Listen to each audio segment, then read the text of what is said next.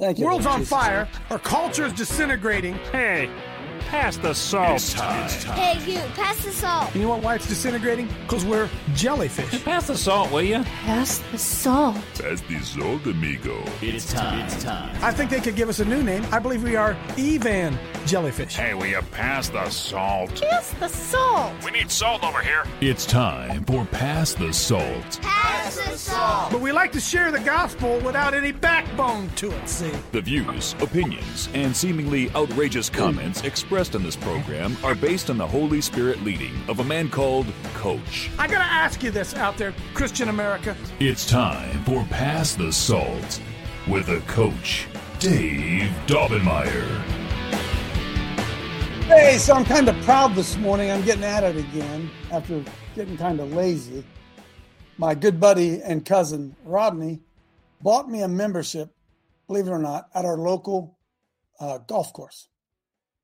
He went and bought me a membership because I said, I need to get out and walk more. I said, if I could just walk 9 holes a day, well, Rodney went and bought me a membership. So earlier this week, on Monday maybe it was, I took my grandson David out, and he's learning to play golf. And so we walked. He wanted to ride in a cart, of course, but we walked 9 holes, and it took us about, 2 hours and 25 minutes to walk 9 holes because David, he's a little kid. But yesterday afternoon, I told Michelle, I said, honey, I'm going to go for a walk. I'm going to take my clubs with me. So she said, okay, good. You know what? 1 hour and 15 minutes later, I played 9 holes of golf. I got my pulse rate up, and dudes, I'm after it again, man. I'm after it again. So, hey, welcome. We have a do-over or a redo. We never do it. I don't know if we've ever done this in history, Coach Dave Live. We threw so much meat on the table yesterday that we have to redigest some of it. And that's what I love about this show is the ability to bring your belief to the table, throw it on the table, let us dissect it and chew it up and try to come to some consensus as to what the truth is. Because there are some of these things that we're really never going to, we're just not going to come to agreement on, right? Just not going to. We're going to do communion. So get yourself some elements. Joe's going to lead us here in communion. I got some great stuff for you today. Great stuff. That King James, did anybody go to that website and read on that King James Bible, what they've done to that King James Bible? Oh, my goodness. See, Judah's raised a hand already. So now go ahead, Judd. No, just saying it's an incredible website. It's amazing, man. And listen, the truth sets you free. The truth sets you free. Janine, go ahead. Yeah, I was in that site, and the only thing that I couldn't find is that it complains about or talks about the King James Bible, but it doesn't say that. Was it from the Textus Receptus or the Alexandrian text? Mm. If it's, that's a very important part. Yeah, I'm telling you, man, there's so much we don't know. And we just been programmed and we swallowed it and believed it. Next Wednesday night, two things. Monday, Memorial Day, show number 1900. I ain't missing it. On Memorial Day, are you kidding me? Celebrate 1900 on Memorial Day. So we'll be here. And then next Wednesday evening, 7 p.m., Richard Gage of what used to be Architects and Engineers for Truth is going to join us for an evening podcast that I want to try to get as many people as you know. Could you pull that up there real quickly and then put it in the chat for me, Spence? Number one, RichardGage911.org. He, folks, we've been lied to so badly. So here's his website. Put it in the chat so people have it. And then tell everybody you know that next Wednesday, 7 o'clock, Richard Gage is going to be on with us with irrefutable proof that everything they told us about 911 was a lie. Wow, huh? That man is incredible. I'm excited that you got him on. So this is when it all began, man. This is when all those lies began. Golly, don't miss that. All right, Mel, go ahead. Thanks, Coach. I just wanted to let you know, Spencer, if you could go to thelibertyactionnetwork.com. I did post the article that you wrote, Coach, about on News with Views. So right underneath in the social media section, I put it there to say that you could share that out on social media. It's the article that's entitled, Let's Celebrate Natural Family Month. So I know Spencer's going there, but I thought it was a really good article. And the other thing that we're working on is getting a template set up to create yard signs. So as we move through Natural Family Month, I know that we're probably over midway through right now, but I'm looking at making a sign that we could maybe have in our yards all the time, maybe just saying Natural Family Strong or Natural Family, so that we just kind of start to make a marker about that. And I've asked Spencer to help me to create like a logo that we could use on yard signs or maybe even eventually a flag. So Spencer, click on Natural Family Month. You're scrolling around. That's where you're going to find the information on Natural Family, right? Yeah, go scroll down.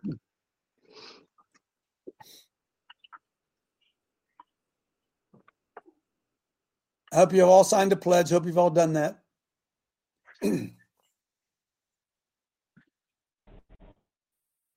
All right, so there it is, right underneath the, go up just a little bit, Spencer. So we've got the picture that you can share that was created, that beautiful, happy family there. And then just below that, it says, click to share News with Views, Natural Family article. And so that will take you to the article, and then just copy and paste that link into whatever social media browser that you're using. So I just wanted to let you know that I've updated that and hope to have the yard sign information soon. Thanks. Oh, man, we're doers. I'm going to show you some stuff today. It's great, okay? Hang on there with it. I'm going to shut up. I'm going to let Joe go ahead and lead us in communion, and then we'll dive into some good stuff here today. Thanks for getting up, Joe.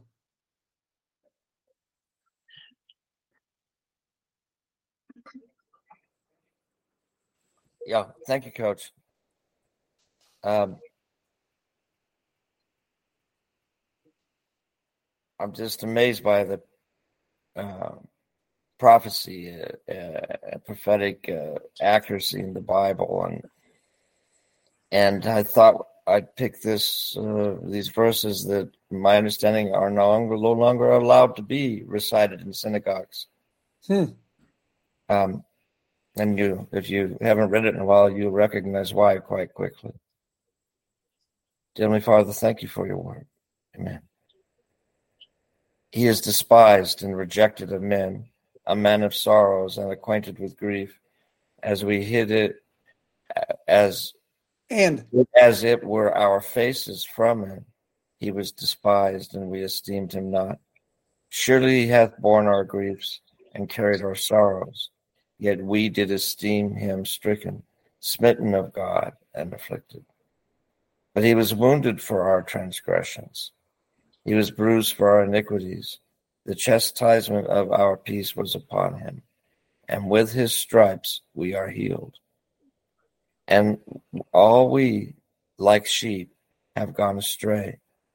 We have turned everyone to his own way, and the Lord hath laid on him the iniquity of us all. He was oppressed, and he was afflicted, yet he opened not his mouth. He is brought as a lamb to the slaughter, and as a sheep before her shears is dumb, so he opened not his mouth. He was taken from prison and from judgment, and who shall declare his generation? For he was cut off out of the land of the living. For the transgression of my people he was stricken. Was he stricken? I guess it's not hard to see why that's no longer read in synagogues. Yeah. And I'll say a short prayer. Heavenly Father, thank you for this day you've given us. Thank you for allowing us to be in it with you. Thank you for this amazing congregation we have here, and the technology that makes it possible for us to meet from across this great country. And we thank you, Lord, for that we have a God who gave his only begotten Son, that we who believe in him may have everlasting life. It's really not possible for us to comprehend with that act alone, Lord. We just can't comprehend it. And we, as we examine ourselves, we ask you to forgive us our sins and transgressions and bring us cleansed into your sight. Bless this bread and this drink representing the body and the blood of our Lord Jesus Christ, who gave everything that we may have salvation and have restoration of what was stolen in the garden, what was lost in the garden. In Jesus' name we pray. Amen. Amen. Now I'm reminded that when you're fasting, this bread tastes even better. So, and as they were eating, Jesus took bread and blessed it and broke it and gave it to the disciples and said, "Take, eat. This is my body."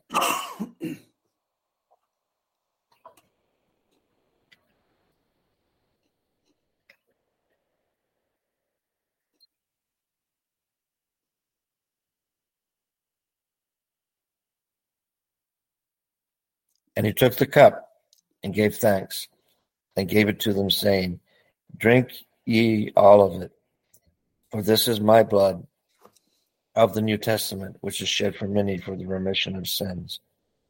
But I say unto you, I will not drink henceforth of this fruit of the vine until that day when I drink it new with you in my Father's kingdom."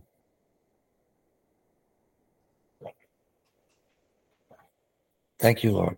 Thank you, Jesus. Thank you, Father. Amen. Amen. Thanks, Joe. Thanks, Joe. Man, I'm gonna get into it. All right. I want to get. I've been excited. I slept really well last night. Woke up really early. It's all good. I just want everybody out there to know how much I love my wife. I just want to continue to. What a woman! What a woman! And I just appreciate her so much.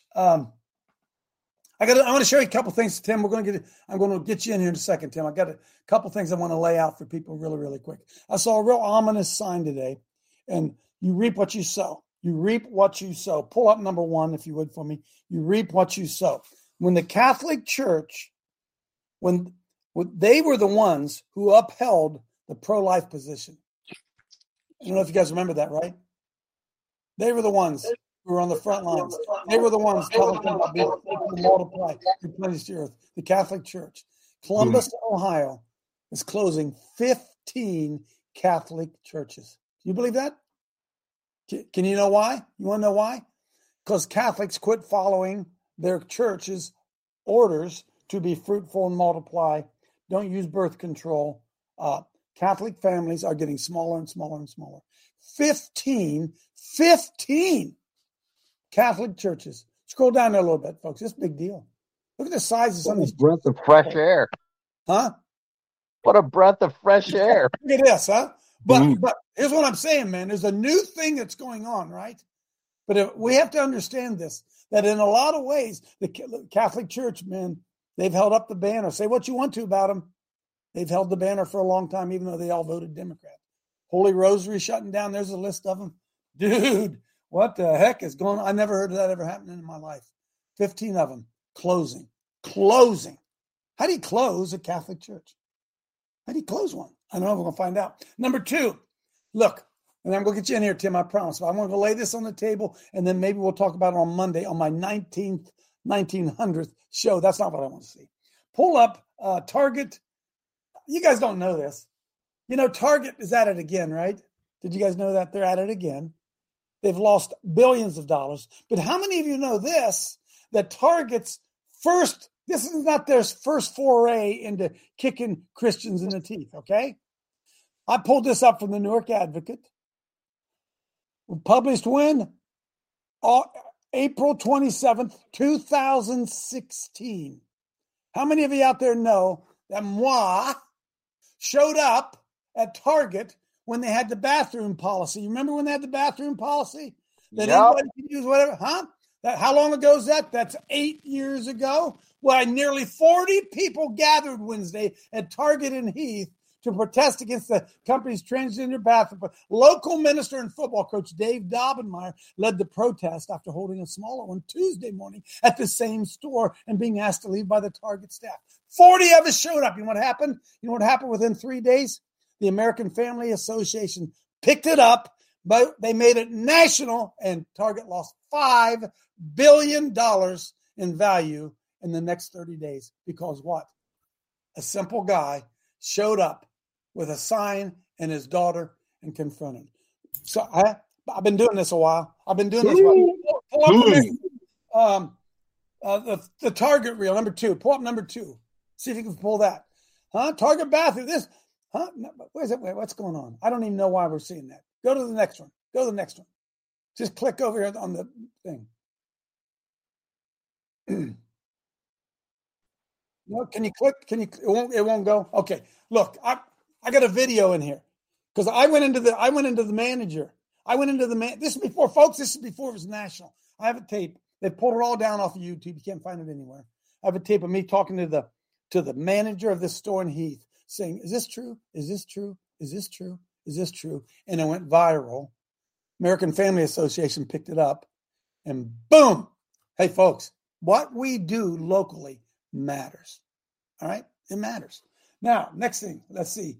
Number four. Pull up number four real quick. I'm going to talk about more of these next week. But number four.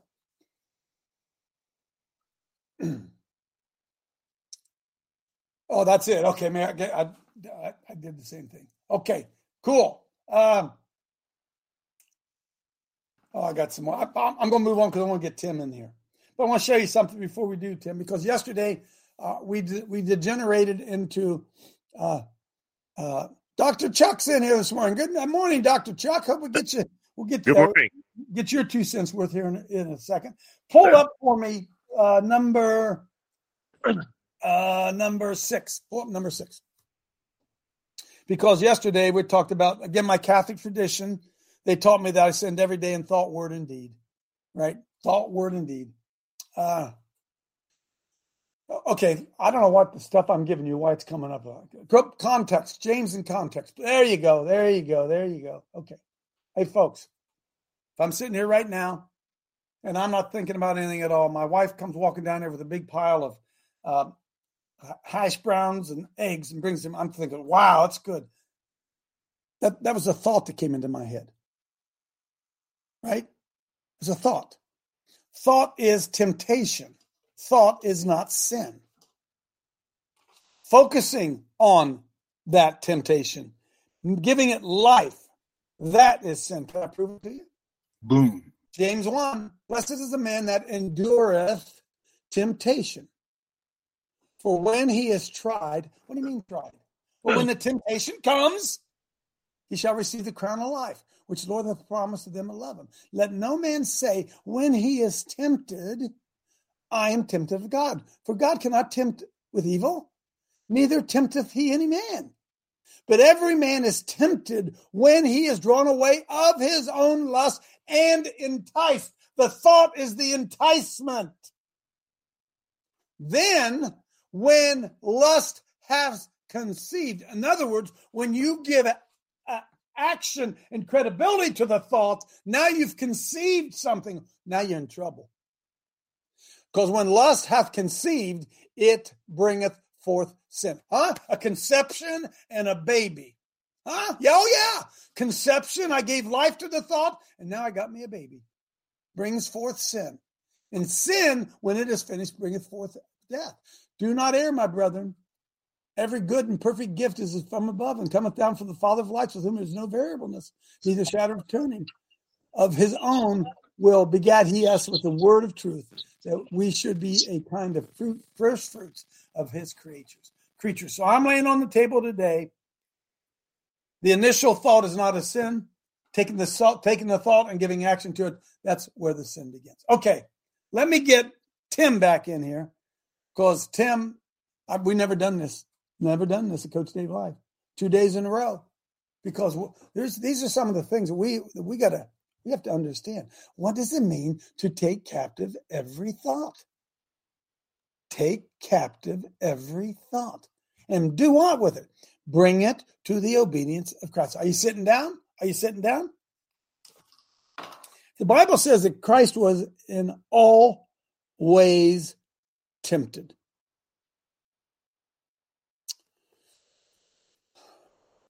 Does that mean he had thoughts? He was in all ways tempted, yet without sin. So are you telling me that when they're spitting on him, he didn't have that human reaction to want to smack somebody in the mouth, but he didn't act on it. And he didn't give any topos, position of opportunity, to that sin. He did not give life to the thought. Are you with me? Folks, if thoughts alone were sin, God, we'd be in a mess, wouldn't we? We'd be in a mess. I'd be in a constant state of repentance if thoughts were sin. The victory of Jesus Christ overcoming the world is this: I don't act on what I think. That's the victory. That's the spiritual warfare. I think. Come on in, Tim. What do you think? Well, I think you're about right on. Shoot the bullseye. You're right there. You want to open up with a scripture? Well, let's open up with 2 Timothy 3, 5 through 7. 2 Tim 3, 5 through 7. Here you go. Go ahead, Coach. Having a form of godliness, but denying the power thereof, from such turn away. For of this sort are they which creep into houses and leave captive silly women laden with lust, led away with divers lusts, ever learning and never able to come to the knowledge of the truth. Now, I know there's none of us in this room that have this problem. Because we always come to the truth. And that's the neat thing about Bible study, is that if you studied enough, you can see it. Okay, so let's go back to Romans 8:18 real quick. So, Tim, hang on a second. Yep. So you mean this morning when I fired up my computer, and the first thing that popped up on my computer, I'm just telling you, first thing, I went to Facebook, always check Facebook. I go to Facebook, and some lady pops up with boobs. And they want me to click here to see so-and-so's boobs. Oh, she looks really, really good in this new bed. Now, is that a sin? I said, nope. Ain't interested in it. Right. I didn't give birth to my thought. Exactly. Right. Go ahead. One of the things you could say to yourself is, I'm going to put up my shield of faith, and I'm going to grab all those darts of the evil one. And that's all that can happen, is those darts are fired at us. You put your shield up, you go, boop, I got it. Thank you. Boop, I got it. No weapon formed against you shall prosper. So weapons are formed against you, sometimes in thoughts. By the way, not always the devil, not always demons, sometimes just your carnal nature. You have thoughts. It's a weapon that's formed against you, but it doesn't, boom, I caught it. You're right, Tim. My shield caught it. Yep, yeah. And you don't have to worry about it. You know, I don't worry about, now, here's the thing. I was raised Catholic, and I was told as a young man that all of these certain things were sin. Right? You can't eat meat on Friday. Well, they changed that. I mean, there's all these things that are changed by man's doctrine. So if we get away from man's doctrine and we find out once saved, always saved, no, you can sin, you don't know, you can go to hell, get away from man's doctrine. Get away from that kind of stuff and read the Bible. And if we do that, we will be set free. So, Timmy, I did a little bit of study this morning, again, just because I always wanted to be on solid ground. I went back to my Catholic teaching of mortal sins and venial sins. What? Well, then, if I have a dirty thought, is that a mortal sin or is that a venial sin? Hey, Jesus said, would you all quit teaching the doctrines of men? Will you stop doing that?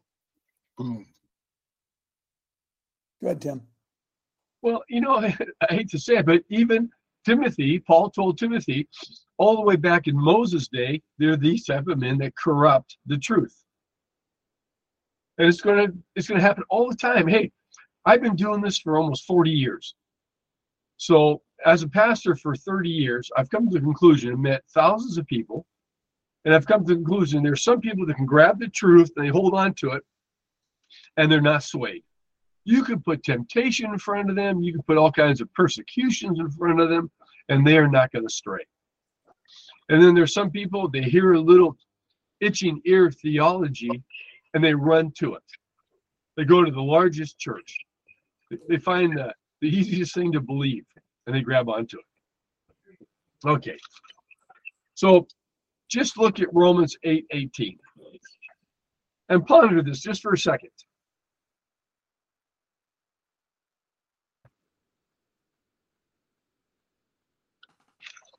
No, 8:18. I'm at 6:18. I'm sorry, 6:18. 6:18. 6:18. What does that say? Being then made free from sin, you become the servants of righteousness. What? You mean you can serve righteousness rather than sin? Yeah. So either the Bible is a liar, or we have been set free from sin. For so, I speak after the manner of men because of the infirmity of your flesh. There's that carnal nature, right? For as you have yielded your members servants to uncleanness and to iniquity, unto iniquity, even so now you yield your members servants to righteousness. Bob Dylan, you got to serve somebody, right? So you can serve sin or you can serve righteousness. Right. And Tim, before we get born again and filled with the Spirit of God, we're incapable of doing that. Ye, for when you were the servants of sin, next verse, that's me. Anybody else out there at one point was the servant of sin? Anybody want to confess that today? That was me. That was me. For when you were the servants of sin, you were free from righteousness. Oh, my goodness. Boom. Oh, got to serve somebody. Wow. You know, Coach, I'll say this again. I feel like I've elbowed in too much, Tim. Go ahead. No, keep it up, man. That's why I love this. I love this topic and this show. So here's sin, right? The temptation is right here. You just talked about it. Until you yield your members to grab onto that sin, right? It's just temptation. So you don't sin until you physically take your members, and do something with those members. Wow. So why not just walk in the Spirit all day long, every week, every month, and allow He, the Holy Spirit, capital H, guide us. But right? But now being made free from sin, 22, and become servants to God. Scroll down, Spence, please. Ye have your fruit unto holiness and the end everlasting life. For the wages of sin is death. Hey, Tim, I left that behind me, man.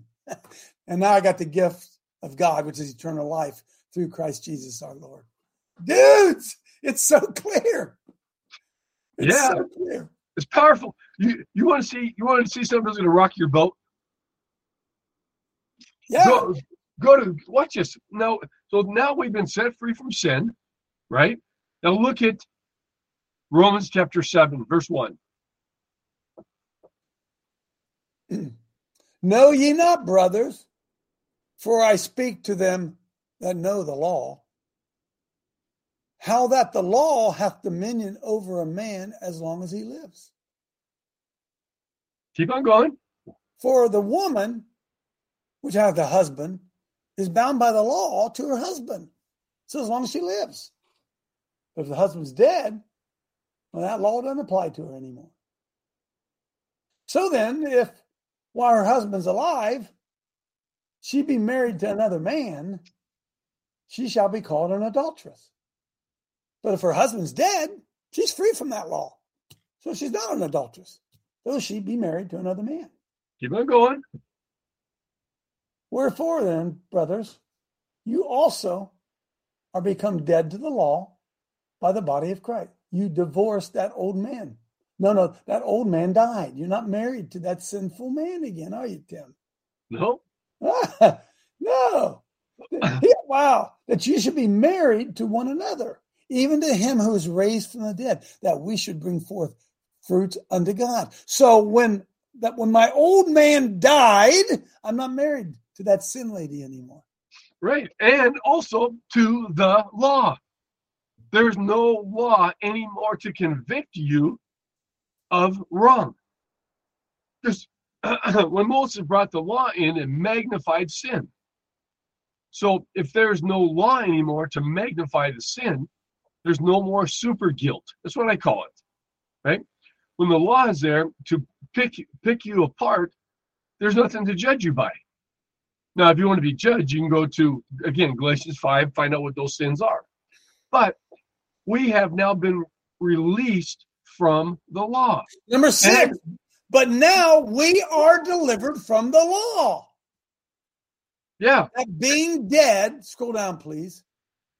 That being dead wherein we were held, that we should serve in newness of spirit and not in the oldness of the letter of the law. Well, what shall we say then? Is the law sin? God forbid.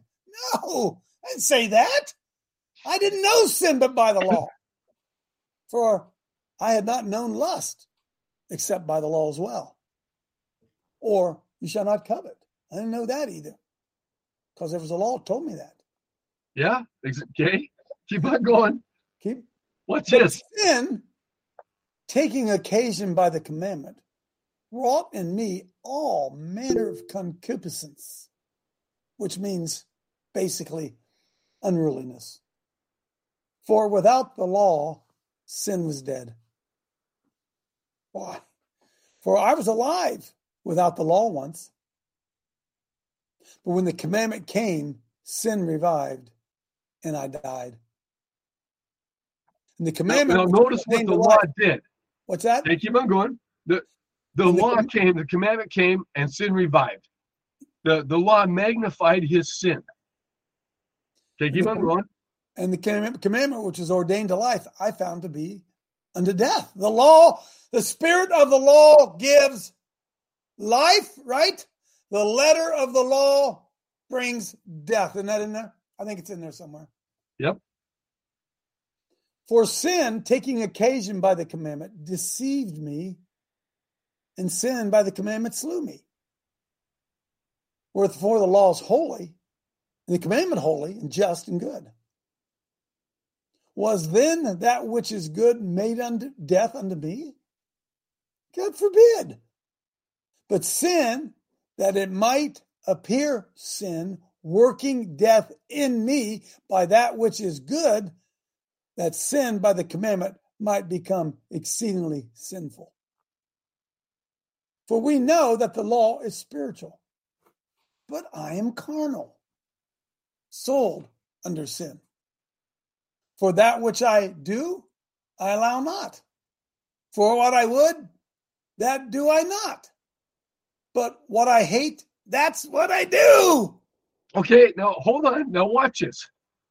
Paul is talking about following the law. Now, chapter 6, we've been set free from sin, right? So we've been set free from sin.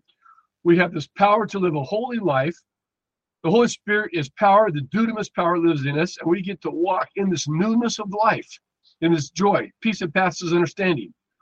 When we go back to the law, this is what happens to us. Watch. Keep on going.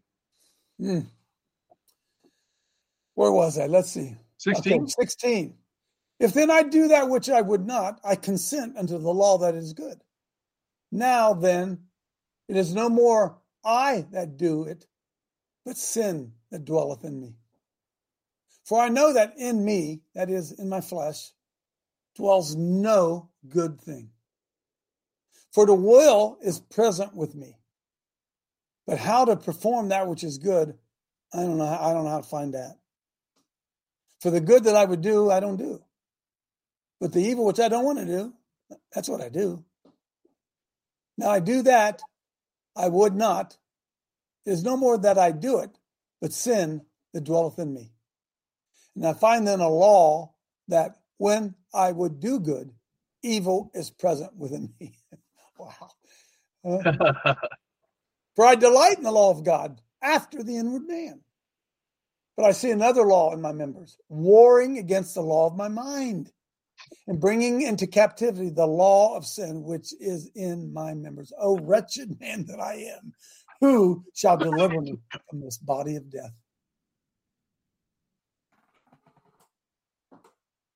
Continue.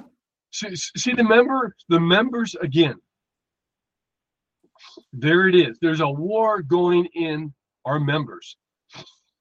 And if we don't yield our members to sin, because there's a war going on, that temptation is always going on. It's never going to cease until you're dead. But if you learn how to say, wait a second, I died in Christ, rose up, newness in life. The old man that hated God is dead. And now I am a energized, right? Brand new creature. Yep, exactly. So when we try to follow the law, look what happens in verse 24. Oh, wretched man that I am, who shall deliver me from the body of death? I thank God through Jesus Christ our Lord. So then with the mind, I myself serve the law of God. Wow, Tim. But with the flesh, the law of sin. That's it, isn't it? You take captive every thought and you serve the law of God. Yep. If you don't do that, you serve the law of flesh, serve sin. Yeah. So here's a problem with a person. They're set free in Christ Jesus. They go back and they try to find a law, something that will dictate a way to live apart from the Holy Spirit. So what happens is they become wretched. The things I do not do, I wish I did. The things I did, I do not want to do. Oh, wretched man, who's going to deliver me from this body of sin? Well, verse 25. Right? I thank God through Jesus Christ our Lord. So then with the mind I serve the law of God, but with the flesh the law of sin. Right? So now it's clear that the law is going to magnify sin. And if we try to live our life by the law, you're going to become wretched. You're going to be a person tossed to and fro because you're never going to come to a knowledge of what law you broke. Go back and read Deuteronomy. There are so many laws in Deuteronomy and Leviticus. You know, I used to read to my wife. It says when a woman went through her cycle, she was to leave and go out of the camp for a period of time while she had her cycle for 30 days. And my wife would tell me, oh, honey, please go back to the law so I can be gone for so many days of rest. You know, she loved it. I said, well, honey, it doesn't work that way anymore. You can't take off. So, Tim, in a nutshell, when we have been born again and we have received Christ as our Savior, we now have the ability to operate off of our spirit man, the Holy Spirit directing our spirit man, not being controlled by our carnal nature. Exactly. That's the wretched man. Paul says, "Daggone it, I wish I could kill the flesh." He said, I can't. It's there all the time. And folks, if you're trying to live by the letter of the law, you will never stack up. That's why we walk in grace. Grace of our Lord Jesus Christ gives us liberty and freedom. We are set free. He who the Son sets free is free indeed. Meaning what? You're not attached to that old carnal nature and those old carnal laws that man laid down. Am I close, Tim? Yeah, you're Coach. Look at exactly. So now we've been set free, not only from the flesh and delivered, we're set free from the law, right? You got to see this in as Paul laid it out. You can't divide it up. It's one concept. Now, since you understand being set free here, being set free from the law, look what happened in chapter 8:1. Look what Paul said. Chapter 8:1. This Romans 8:1. Hey Tim, hang on a minute though, because folks, here's our problem. The Bible says that the natural man cannot receive this. They can't understand this. If you're not born again, you cannot receive the things of the Spirit. You are powerless against your carnal nature. Romans 8:1. There is therefore now no condemnation. Condemnation is the judge bringing down the gavel in the sentence. Boom, guilty. There is now, therefore, no guiltiness to them which are in Christ Jesus, who walk not after the flesh, but after the Spirit. For the Spirit of life in Christ Jesus has made me free from that law of sin. Wow. For what the law couldn't do, and that it was weak through the flesh. In other words, trying in your own nature to obey the law, you cannot do that. It's weak. God sending his own son in the likeness of sinful flesh, and for sin, condemned sin in the flesh, that the righteousness of the law might be fulfilled in us who walk not after the flesh, but after the Spirit. For they that are after the flesh do mind the things of the flesh, but they that are after the Spirit, wow, they mind the things of the Spirit.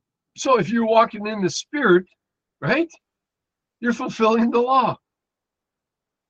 Whoa, so that means every single day, if I'm set free, I'm not evil to my members, every day I am walking in harmony with God and the law is being fulfilled, right?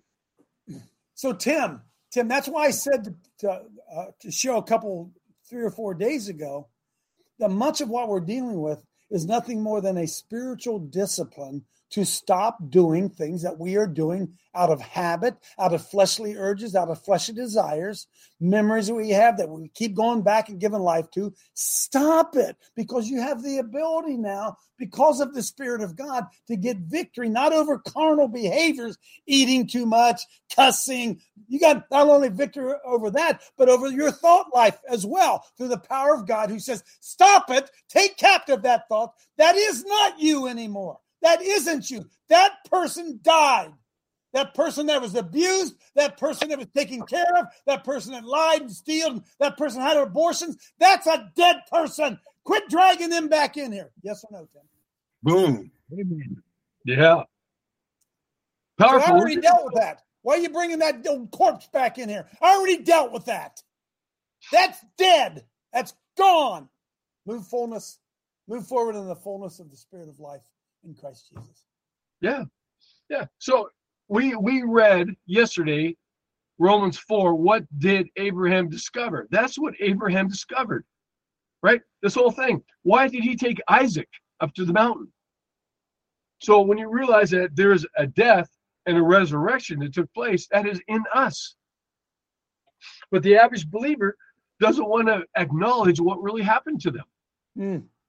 Hey, let me tell you something, man. I am so powerful from what I used to be. Oh, my goodness.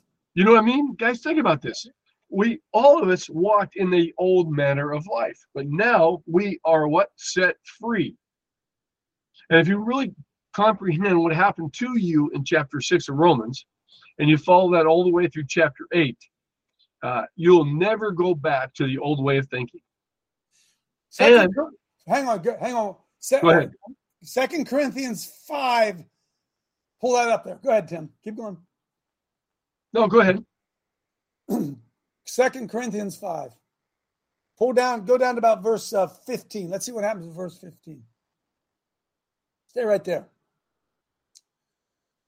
For the love of Christ constraineth us, because we thus judge that if one died for all, then we're all dead. And that he died for all, that they which live, wow, should not henceforth live unto themselves, but unto him which died for them and rose again. Wherefore, henceforth know we no man after the flesh. Yea, though we have known Christ after the flesh, yet now, henceforth, know we him no more. Next verse. Therefore, if any man be in Christ, he is a new creature. All things have passed away. Behold, all things have become new. You are a dead man. Quit dragging that corpse around with you with what happened to you in the past. Stop it. That man's dead. Quit digging up bones. So here's a perfect illustration. About 20 years ago, Neil Anderson did this teaching. He wrote a book on it. It became a top-selling book, but how to break family curses and sexual curses. And I was reading through this as a pastor back then, and he had a chart. You'd follow through. You'd break these curses. Well, I had a lady came in, and she wanted to break the sexual curses. So she sat down, and she wrote down, oh, I don't know, 5, 6 different guys' relationships she had sex with.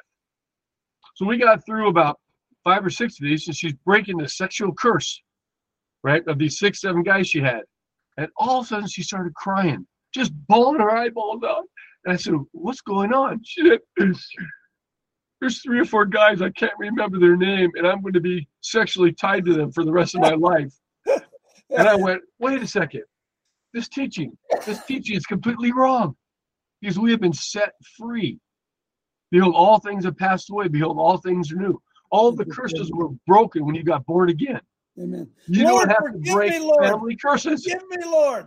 Forgive me, Lord, of anybody forgive me of it, Lord. I can't remember their names, but please, Lord, put it under the blood. That's sufficient, right, Tim? Yeah. Got off each one. Remember when anybody out there used to have to go to confession when you were a kid in the Catholic Church? I used to have to go, and I had to take a list in with me. I had to list all the sins that I'd done there, right? That's legalism. You can't do that, folks. You can't do that. It's all in the blood. Confess, Lord, anything I've done to you today that is against you, against your will, against your whatever, Lord, forgive me of that, Lord. I don't want to be like, I think that's confession. I don't think it needs to go any more than that. Now, look, if the Lord brings others to you, then okay, then specifically repent of that. But otherwise, I believe in broad repentance. I believe it's all under the blood. Okay, let's open it up. Let's get in here, Tim. You and I dominated quite a bit here. It's pretty amazing. Pretty amazing. Nobody wants to? Go ahead, Myra. Coach, thank you so much. So I have... oh, my God. John 3:4-6. Whosoever committeth sin transgresseth also the law. For sin is the transgression of the law. And ye know that he was manifested to take away our sins, and in him is no sin. Whosoever abideth in him sinneth not. Whosoever sinneth have not seen him, neither know him. Hallelujah. That would get deep, man. We could do a deep dive into that one for sure. Go ahead, Dave Allison. Yeah, good morning, everyone. Thanks, Tim, for your teaching. I was thinking as we were talking yesterday and today, we talked about the, is it lust? If we look at something, and I thought about the song Roy Orbison had, Pretty Woman. If, to Tim's point, if we were walking and if we've got our members active, the song would have went Pretty Woman and stopped right there. But it goes on, hey, give me a smile. Then it goes on and on and on. Hey, won't you be with me? And I think it's a perfect example of how that look turns into lust. So there's a great example. Well, that's good. That's really good, Dave, right? Yeah, right. Great. Right. Dave. Yes, Chuck. Let's convert this to modern terms. Computer terms, right? Like less than a minute. Edwin Abbott wrote a book in the 19th century in the 1880s called Flatland, where he took all the Victorian morals and mores and all the details of English royal life and stuff and converted it from a 3-dimensional existence to just 2-dimensional, where they were restricted to the flat plane of the paper, and they did not understand up and down, just right and left. That's all they got. They had right and left, and nothing else on the flat plane.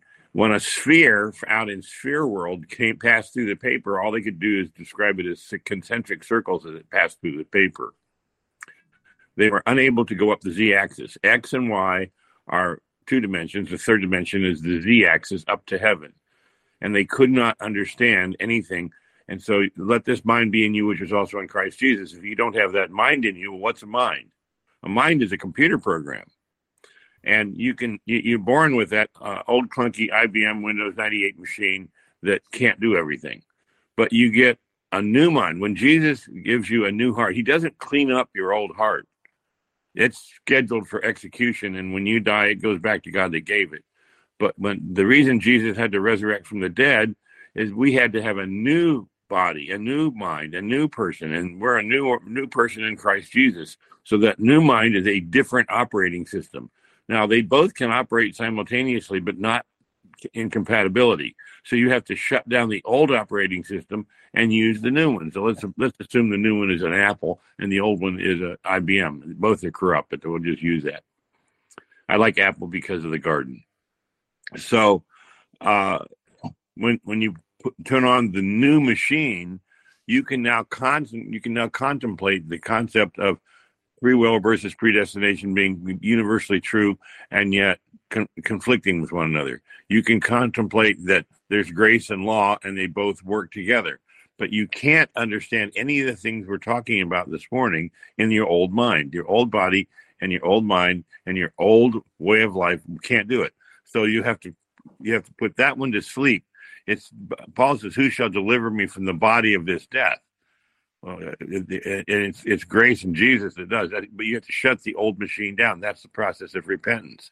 Then you start up the new machine by thanking God for the new life that he gave you, and that's why we talk about a new life in Christ.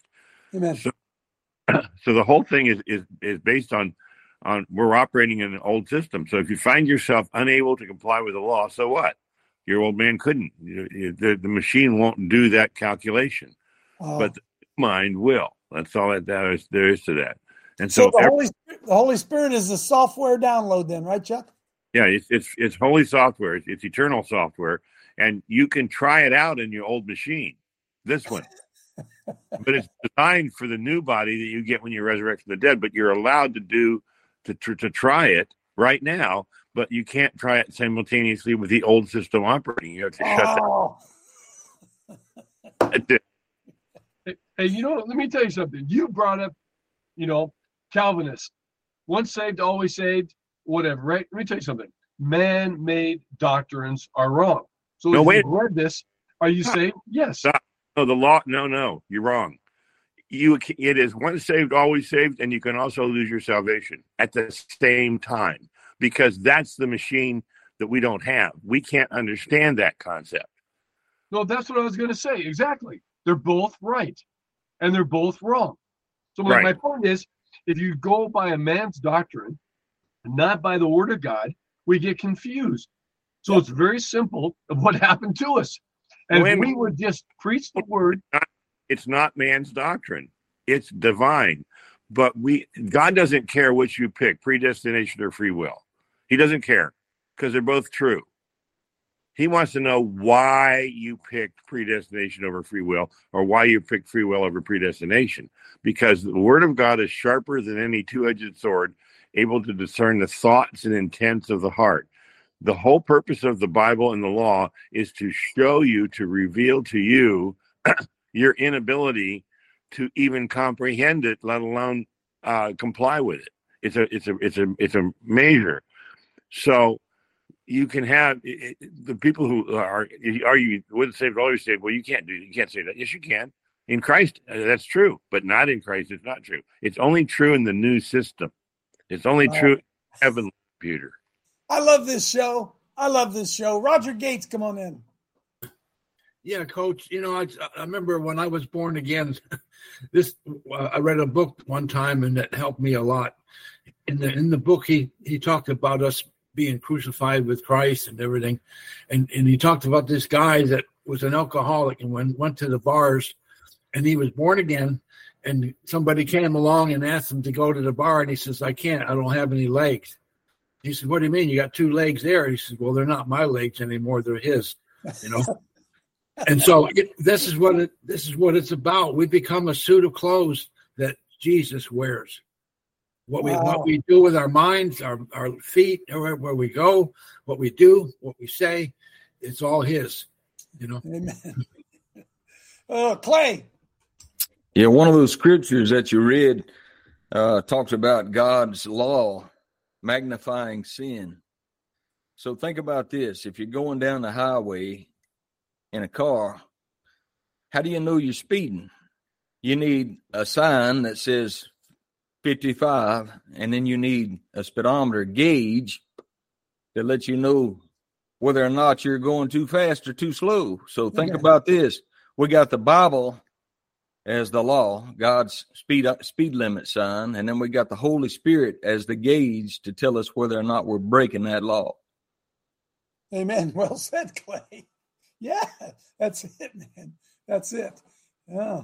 Yeah. And also, would you agree with this, Tim, that the Holy Spirit, the Holy Spirit lets us know if man's law is a righteous one or not? Because the Bible says that we're to obey God, not man, right?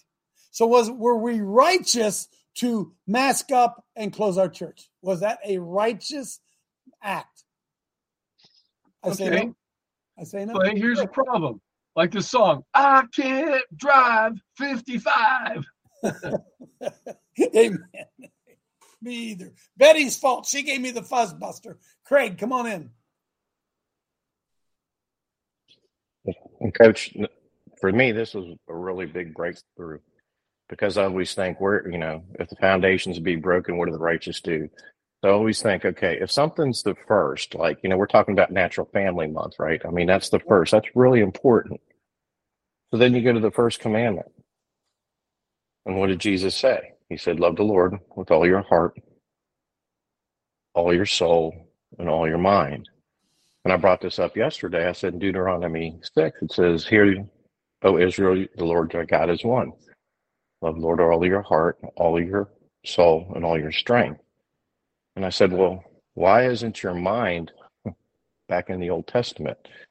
But when you put all those together, okay, sometimes the Bible uses analogies or idioms, right? Your heart is your spirit. Your soul is your flesh. Your mind is the conduit. It enters in, it reconciles your flesh and your spirit, man. Okay. It's spiritual and physical. And your strength is your will. Okay. So if you use those idioms in the scripture, I think you'll find that it's really interesting because they always seem to fit together. So I'm just going to read you just a couple quick verses here. Proverbs 20:27. It says, the spirit of the man is the lamp of the Lord, searching all the inner depths of his heart. Okay. So it's talking about our spirit, our hearts, our spirit, right? And then in Mark 7, okay, remember we were talking about this guy that got a pig heart, right? He was here from Hagerstown, and I had a great story about that, but I'm not going to get into it. But Jesus is being questioned about his disciples picking up the grain as they were walking, right? And he goes to this, and it says in Mark 7 here, around 18, says, Do you not perceive that whatever enters a man from outside cannot defile him, because it doesn't enter into his heart but his stomach, right? So here he's talking about the spirit again. And then the last scripture I just want to bring up here is Deuteronomy 10:6. I'm sorry, 10:16. It says, circumcise, therefore, the foreskin of your heart. Okay. So, when we got circumcised, we circumcised our soul, right? Because it's an outward reflection of an inner changing. And so this is really good about what your spirit is. And we have been circumcised in the foreskins of our heart when we're born again. And now we have the mind of Christ, the heart, the spirit of Christ, right? And now we're bringing our members, our souls, into union with that, even though we fail at times. Amen. Tim, wrap it up. You've been set free in Christ Jesus. Boom. We're set free in Christ Jesus. He who the Son sets free is free indeed. How do you get set free? Repentance, confession, turning from your wicked ways. You're free. You're free. All you have to do is listen to the Holy Spirit, obey your conscience. No, I'm not going to do that. And yes, I am going to do that. And give no topos, position of opportunity, to the devil. Take captive every thought that exalts itself against the knowledge of God. Bring it into the captivity to the obedience of Christ and walk in the fullness of Christ who has set you free. Man, see you Monday. Show 1900 Monday, Memorial Day. God bless you.